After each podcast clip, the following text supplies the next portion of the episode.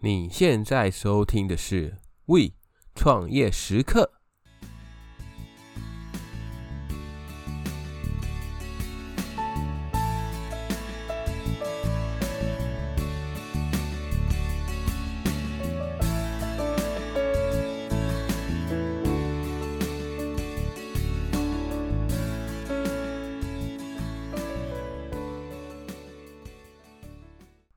Hello Hello，大家好，欢迎回到 We 创业时刻，我是 Echo。不知道大家最近过得怎么样啊？有没有每天一起床都不想上班的一种感觉呢？没错，最近就是冷气团来袭，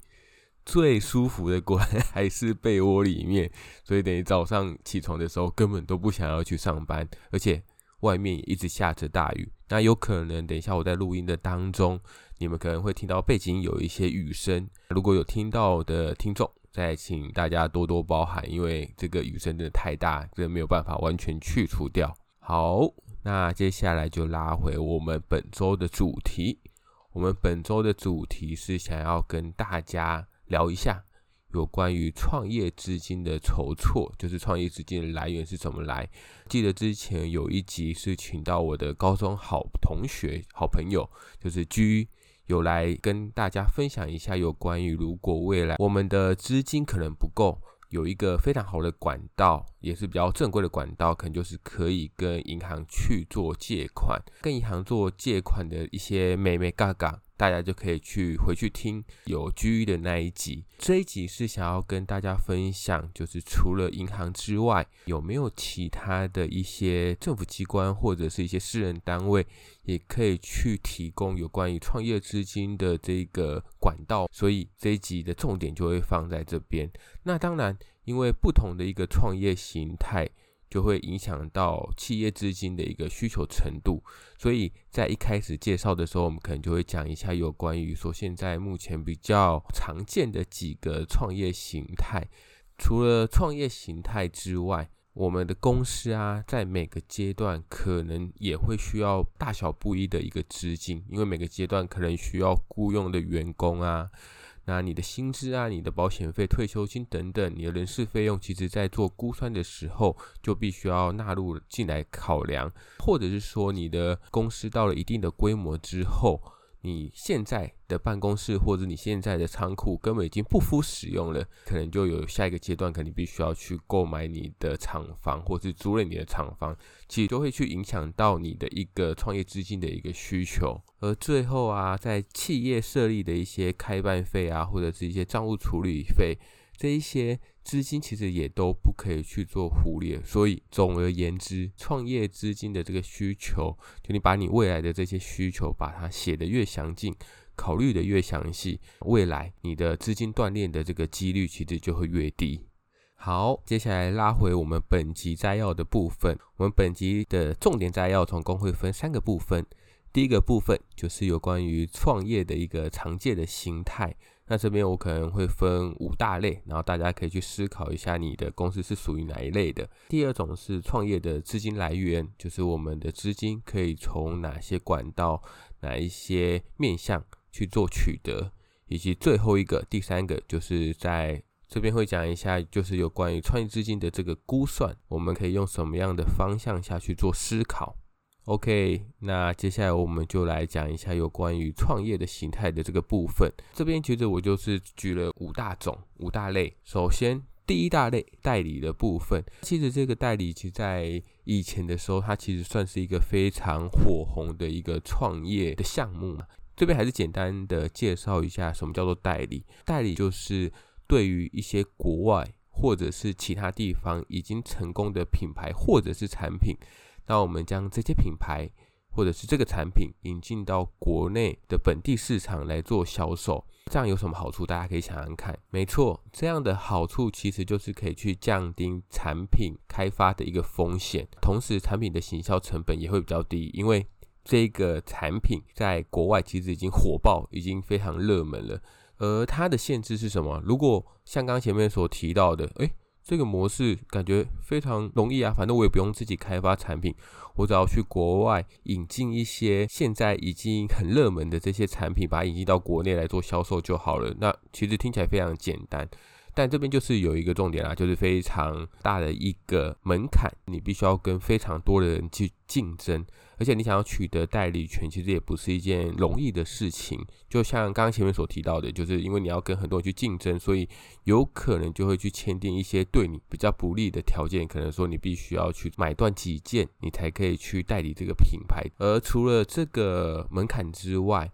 还有一个很重要的，你也必须要去了解。当地消费者的特性，举例来说好了，可能说我从美国想要代理一个品牌来台湾卖，就必须要很了解台湾所有的消费者的特性，或者是说这个东西来了台湾之后会不会大卖，其实是不一定嘛，因为每个地方的风土民情或者是生活习惯都不一样，怎么样百分之百的确定说，哎，这个东西进来之后真的会大卖，还是说引进来之后你反而血本无归？那其实都是一个非常需要去做功课、非常需要去做调查的一个项目。当然，如果你所选择的这个品牌知名度真的是非常的大，而且你也成功取得的话，你的成功机会其实就会相对的来说会比较高一点。接下来想第二个模式，加盟。这个模式在一些我们日常生活中所见的一些行业，大家可以想想看。什么样的行业加盟是非常多，我们可能都随处可见。像如果讲到加盟，我第一个脑海中会浮现起来的一个产业就是手摇饮料店。我们可以看我们那个在路上，哇，真的是非常多，可能都一条街可能就五间、六间的饮料店，而且这些饮料店可能都加盟，可能都是五十岚啊，或者是清新啊，或者是 COCO 等等，非常非常的多。而这些选择加盟的店家，其实很多的一部分，其实他们就是想要去学习这些成功品牌它的背后的经营方式。因为如果你想要从头去摸索，而且没有人去带领的话，其实是真的相当的困难。但是如果已经是有一个模式可以让我们直接去 copy 的话，那其实相对来说，你的一个风险就会比较低一点。但是它有一个缺点啊，必须要去支付你的加盟费用，才可以去获得这一些知名公司的一个经营销售权，或者是它的一个辅导。见仁见智啊，就是看你觉得说你付出的这些加盟费用，你觉得划不划算去换回来那一些经营辅导或者是经营授权等等。再来第三个，网络创业。其实就是这几年非常非常火红的，在网络的商城也好，或者是自建网站也好的一种营运模式。电商的一个操作方法其实也相当的多，可能说你可以去选择直接去购买一个模组，然后直接就用一个网站，或者是你想要自己去自建这个网站，甚或是你只是想开一个商城，可能在 Shopee 里面，或者在雅虎或在露天。等等，其实它都是你的一个操作方法。再来第四个，自创品牌，跟刚刚前面的第二个加盟，其实它就是相反的啦。不走现在知名品牌的这个授权，我想要自己创立一个品牌。大家要知道，自创品牌其实是一个需要时间去累积，而且非常非常困难的一件事，因为你必须要砸一笔大钱去做一个行销费用，然后让大家。可以去认识到你哇！你想，这个都是用钱 去堆砌出来的啊。虽然成功的品牌，我们可以去享有非常丰厚的一个利润，但是这种品牌，如同我们刚刚前面所提到的，就是它的它的一切都是要从零开始。并且，如果你想要去获得消费者的一个忠诚，或者是一个新战率，就是我们前面所提、之前有提到的新战率的话，其实你的行销成本真的是相当高，并且你能不能够去得到市场上的青睐，其实这都是一个问号。但是，如果你做成功了之后，你的品牌就会变得非常非常的值钱。再来最后一个就是个人工作室的部分。个人工作室其实在这几年也相当的火红啦，就是你 SOHO 族嘛，你可以自己成立一个个人工作室。所以不管你的上班的时间，或是你的地点，或者你的收入高低，都会变得非常有弹性。这个部分的话，你的创业成本其实相对来说就会比较低，因为你可以选择你要在家里工作。或者是说你只是想要去租一个小型的办公室，甚或是近期也非常有名的。共享办公室，你只要付月租费，然后在那个咖啡厅或在那个办公室，就会有月租的一个位置可以给你。好，接下来我们讲一下第二个部分，就是有关于创业资金的来源。在讲创业资金的来源之前，我们就是先将创业所需要的钱分成三大块。第一个是你的起始资金，第二个就是你的日常营运资金，以及最后一个是你的预备的周转金。这边快速的介绍一下这三个资金。第一个起始资金其实就是用在于你在创始的时候，你需要所先付出的一个资本支出的一个资金。第二个就是日常营运资金，就是你每个月固定都要去支出的，像一些人事费用啊、瓦斯费啊等等。那后面等下都会举一些例子。最后一个就是你的周转金。想当然，就是用在紧急需求的时候去做一个使用。好，那我这边举一个开店的例子好了，就是假如说我们嗯未来想要开一间咖啡厅，你需要付出什么样的资金？你需要准备什么样的资金是必须要去考虑到的。首先，我们来想一下，你在承租店面的时候，你会需要用到什么样的资金？第一个。你可能要找店面，所以你自己找太慢了，所以我想要找中介帮我找，那你可能就必须要付出一个中介费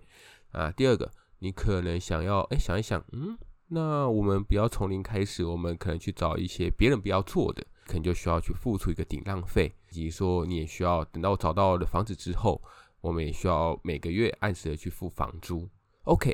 那我们找到了这间店面之后，有一些地方我们不太喜欢，或者是不太合用。我们就必须要去做一些内部或者是外部的装潢。这边我们所需要付出的资金有什么？第一个可能会请设计师，会有设计费；第二个会有一些装潢的一些装潢费、木工费等等；第三个可能我们需要牵大电啊，或者是我们需要改水线等等，就需要有一个水电工程，包含一些瓦斯、空调等等。以及第四个，我们不太喜欢现在的地板，不太喜欢现在的天花板，那可能就需要做一个地板、天花板的工程。以及最后一个。我们在这边开店，我们当然是希望可以做最大量的曝光，所以我们会需要做一个招牌的工程。OK，那内外装潢也弄好了，我们是不是需要有生产器具？咖啡厅来说的话，我们可能需要有浓缩的咖啡机，有需要磨豆机。那如果你是自己烘豆的话，你也要有烘豆机。再，你有没有需要卖一些餐点？OK，我们要卖餐点，所以我们需要瓦斯炉，需要冰箱，需要烤箱，需要松饼机、微波炉等等。OK，机器设备也 OK 了，我们是不是我们就需要准备一些呃日常用品？那这些日常用品，可能说我们需要一些桌椅，我们需要展示柜，那我们需要一些收音机，然后我们需要锅碗杯盘等等。那其实这些也都是一笔很大的开销。最后就是一个其他费用的部分，可能我们呃需要做一些广告的宣传费，需要做传单，然后需要去下广告。或者是说，我们需要去做一个菜单设计、logo 的设计、菜单的印制，以及你的名片等等。哇，这些东西其实可以都把它列出来，然后很详细的去思考，给人家报价，你这个钱大概要花多少钱，然后把它加总起来，未来所需要的资金，你的心里其实就会有一个底了。以上就是提供一个例子给大家去做参考。好，前面提到了资金的种类，我们认识了资金的种类之后。下面就是介绍几种常见募集资金的一些管道，大家可以参考看看有哪些是适合你的。首先，第一个跟你自己就你自己存的钱，或者是跟你的亲朋好友去借，那其实这是最常见的一个资金来源啦。因为不管是使用你自己的储蓄也好，或者是向周遭的亲朋好友借款也好，这个方式其实有两个好处啦。第一个好处就是资金的成本最低，因为通常。这种好朋友或者是亲人借的，是不太会去跟你收利息，或者是只收一些少额的利息。第二个的好处就是非常方便，非常的快速，因为其实只要亲友有资金的话，应该可以直接转转账给你，甚至不用去银行这些网络转转账。不过这边还是要提醒一下，跟这些比较熟悉的人去借款，其实也应该白纸黑字去立好合约。那写清楚，不管是借款的金额也好，还款的方式，或者是还款的日期，不然都很容易，因为可能说涉入了有一些金钱关系，就迫害了本来的你们的友情。那另外一个也需要注意的，就是我们刚刚前面有稍微讲到，你可以把你的股权，就是把他们拉进来一起做合伙。但这边的话，就是要特别的去注意啊，如果这些入股进来的亲友，其实他们并没有一些经营的思维，甚至没有经营的打算。那其实这些往往都会去破坏你未来想要去指引公司的一个方向，或者公司的一个原先的计划，在未来其实就非常的容易去引起一些纠纷。再来第二个，以前介绍过的金融机构，那不管是银行或者是租赁业，而这个部分其实在之前的。集数有提到了，那这边就是快速的讲一下银行是怎么样去审核你的一个贷款风险，总共是用五 P 来做判断。如果有听我们上一集的节目了，应该就会知道五 P 是哪五 P。首先五 P 第一个就是借款人的一个状况，就是去看你的借款人一个整体的一个信用。那第二个就是 Purpose，就是你的资金用途。那第三个是你的还款能力，第四个是你的债权保障，以及是你这一间公司未来的展望等等。所以，如果你考虑的是跟银行、跟这些金融机构去做合作的话，你可以去想想看，以你的公司、以你的个人来说的话，当银行要跟你收资料的时候，你可以提供什么样的资料给他们，然后让你可以更容易、更快速的去取得这个资金。再来第三个是政府补助的部分，其实政府每年都有针对创业家去做不同的创业计划补助，所以如果有兴趣的话，其实就是可以到一些政府网站去看看，说是不是有适合你的一个产业补助。不过这边要去弄清楚的是，有些创业贷款并不能去当做创业前的创业基金，有点绕口。举例来说好了，以青年创业贷款为例，那这个贷款的用意。它的一个主要的宗旨，其实是去协助创业家在公司成立之后所需要的资金，像是营运周转金，那用来避免说因为周转金不足，所以导致最后创业失败。所以在你去申请政府补助或者是创业补助的时候，你最要先去搞清楚的就是这一个创业计划。是专门否你在创业历程当中的哪一个阶段？那不要说你是申请到一半之后才发现说，哎，这个创业补助跟你的资金用途有不符的状况，那其实就是非常浪费时间的。那另外以刚刚我们前面的例子为例好了，就是这个贷款虽然说是向政府单位去递交资料，但政府审核过之后，你还是必须要去跟银行去做申请。不过单纯就直接去找银行。去借款的这个好处就是你的利率会比直接去找银行还要低。如果对于这个部分有兴趣的听众，这边提供一个好用的网站，叫做新创圆梦网，大家可以去打看看。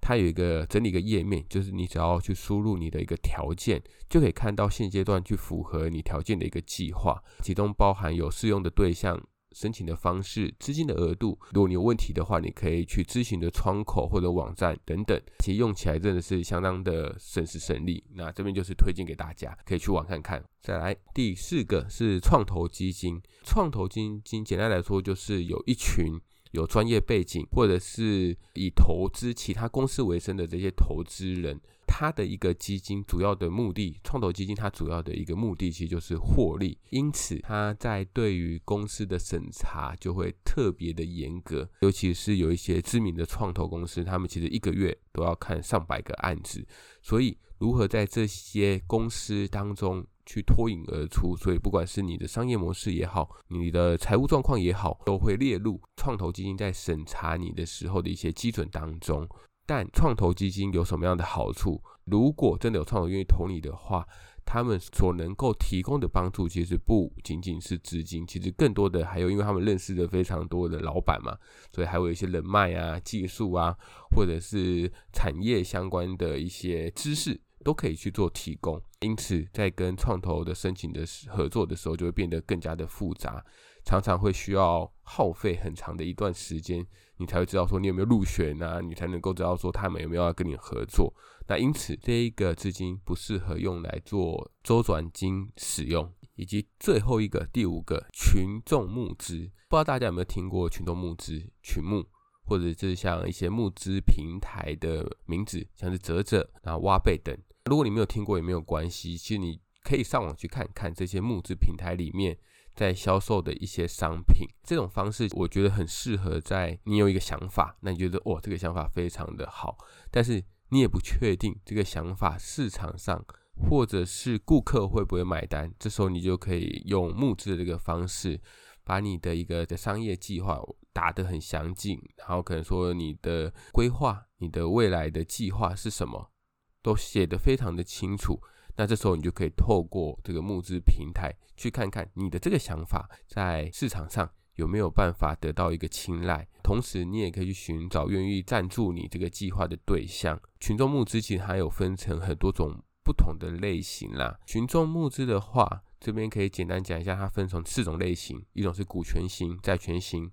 回报型跟捐赠型，有兴趣的听众可以上网去找一下它的一些相关资料。那因为我觉得这个主题真的是相当的有趣，所以未来我也会做一集关于群众募资，把它讲得更详尽一点，然后大家可以拭目以待。好啦，最后的一点，我们来讲一下有关于创业资金的估算的一些重点提示。首先，重点一的部分，在预估公司设立资金的需求。通常指的是一次支付的资金需求。我们刚刚前面有提到，我们必须要去估算说这个一次的资金资本支出的这个资金会需要多少。这边想强调的是，除了那些资本性支出的这个资金之外，我们同时也要去考虑到，当我们准备开业的时候，我们在云所需要存货的一个进货金额，我们需要买货，我们需要买材料的这些钱，可能也要一并的考虑进来。好，再来重点二的部分，讲营运资金这一块的时候，在计算营运资金的时候，我们可以把营运资金分成两大块。第一个是固定成本跟变动成本。固定成本部分，想当然就是每个月我们都必须固定去支付的，像是房租，那像是我们的一个税务的费用等等。变动成本的一个部分，其实就是会随着我们营运规模随时涨幅，像是我们的一些薪资、我们的人事等等，属于变动成本的部分。这边大家就是可以把你自己的固定成本跟你们的变动成本的一些项目都把它列出来，以月为单位，然后去试算看一看你会需要多少的一个营运资金。在重点三的部分，就是需要去计算损益两平点。那什么叫做损益两平点？就是指公司的总收入等于总成本的时候，简单来说，就是当你过了这个损益两平点的时候，你多买一个公司都是赚钱的。算出这个损益两平点的好处就是，你可以把它量化。你可能知道说，哎，好，这个月我们的损益两平点就是我们必须要做到四十万。那这时候。我们就可以去把它拆分。我们有八个假日，我们有二十二个平日。这个八个假日的目标是多少？二十二个平日的目标是多少？那把它加总起来之后，我们就大概心里有个底。我们平日要做多少的营业额，跟我们假日分要做多少的营业额，分别都可以计算得出来。大家在努力的时候，其实才会有一个目标。以及最后一个就是在讲